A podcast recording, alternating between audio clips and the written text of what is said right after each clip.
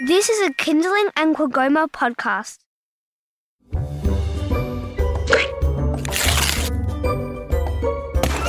Hey, I'm Pippi. And I'm Lottie. We're sisters.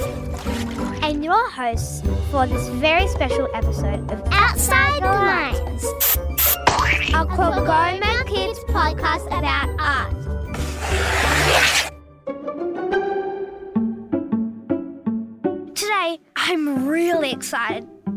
we're going to meet one of the most famous painters in Australia, Ben Quilty. He must be famous because his paintings are in galleries all over the world. I love drawing dragons in Minecraft and other things that don't really exist. But Ben likes drawing people. Have you ever tried drawing people? It's really hard. Maybe Ben has some tips. Let's go ask him. Hey Ben, were you always an amazing artist even as a kid like me? Or did you have to learn to draw? That's such a great question, Lottie. I learnt to draw by practicing, and drawing is simply a matter of practice. I'm 46 years old. I'm old, and I'm still learning new things to draw, new ways of using my imagination to make things up. And the fact is, drawing is easier than learning how to ride a bike. So if you can ride a bike, then you can most definitely learn to draw Drawing is like riding a bike? I never thought about it like that. Yeah, I always thought it was something that you were good at or not good at. Me too. Ben, do I have to be good at drawing to be a good artist? No, definitely not. Some great artists in the history of art can't draw at all, but drawing is very, very important for the way I make paintings. Painting is just for me a form of drawing with wet, sticky paint. But the fact that you don't draw like Leonardo da Vinci or one of the most famous artists in the world doesn't mean you can't draw. And drawing is just one skill that will help you become the artist you want to be. Ben, you're an amazing artist and an amazing drawer. Is there anything you find really hard to draw? The hardest thing to draw. A human hand's pretty hard to draw, but so's a horse, to be quite honest with you. I guess the hardest thing to draw is how you feel without using real pictures from the world. It's a good thing to try and do. Draw a picture of happiness, of your happiest feelings, all from your imagination. And when you can do that well, then you're an artist. And there's no reason that when you're seven, you can't be officially a proper artist. Cool. Lottie, how would you draw happiness? I don't know. Maybe I would choose a color like red and draw dragons, foxes, and wolves all over the page. That's how I'll draw happiness, Pip. What about you, Ben? How did you choose what to paint about? I make paintings about everything that comes into my head. I make paintings about the way I feel and about my hopes, about what I hope for the world and what I hope for myself. If I have an argument with my son on the way to school, I'll often make a painting about that argument. So basically, you can make paintings about anything you want. There are no rules. In fact, you should break the rules.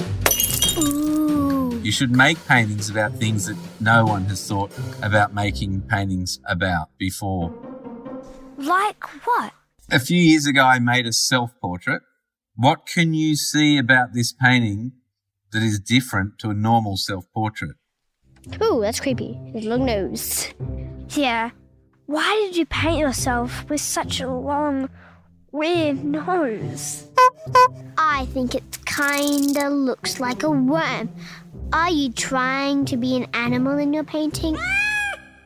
Okay, so they're fantastic questions. Why did I paint it with a big nose? I wanted to make a self portrait about feeling embarrassed. Imagine walking down the street with a huge, long, saggy nose like an elephant. People would look at you, and I wanted to make a painting that made people have that sensation that maybe they even would feel embarrassed just by looking at it. the truth of it is, before I came to the studio in the morning, I went to the butcher shop and I asked my friend the butcher to sell me the longest sausage he had in his whole fridge. I then put the sausage on my table in front of me and I very carefully painted the sausage. I then turned the mirror on myself and fitted a head behind that ugly long sausage. So you painted yourself with a long sausage nose because you wanted to make a painting about feeling embarrassed? That's exactly what I was thinking as well. I've made other paintings of my friends with huge big ears like elephant ears. Or whiskers like a little tiny mouse. I made a painting of my dad with peacock feathers coming out of his head.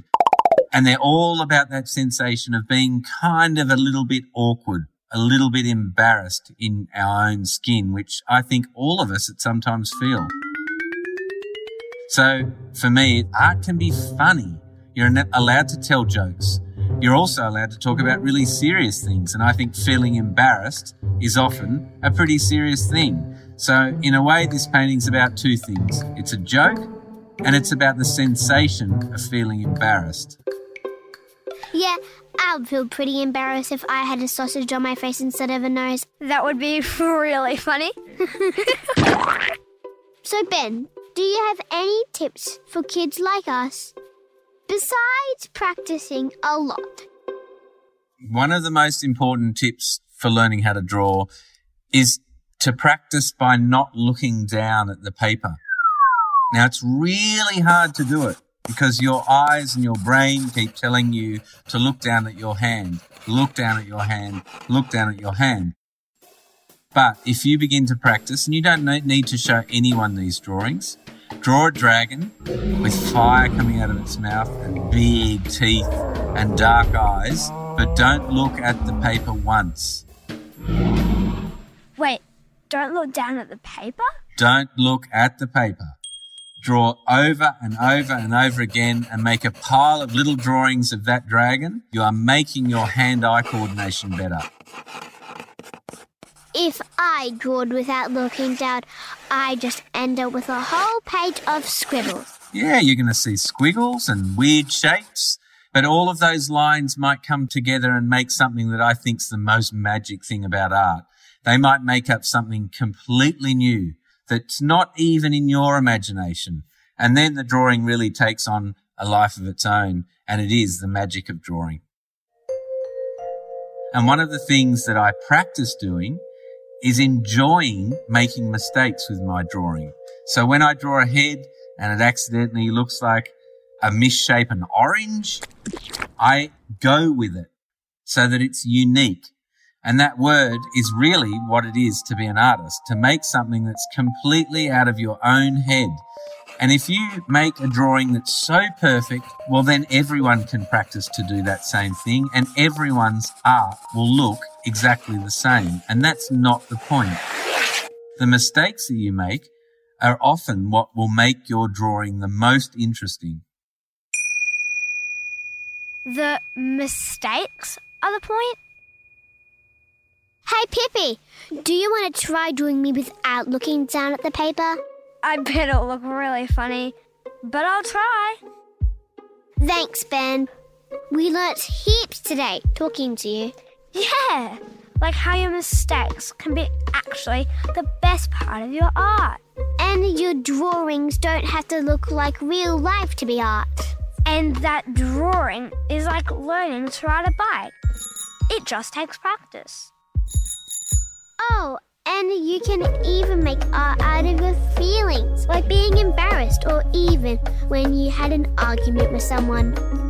Thanks for all these tips, Ben. Thanks for listening.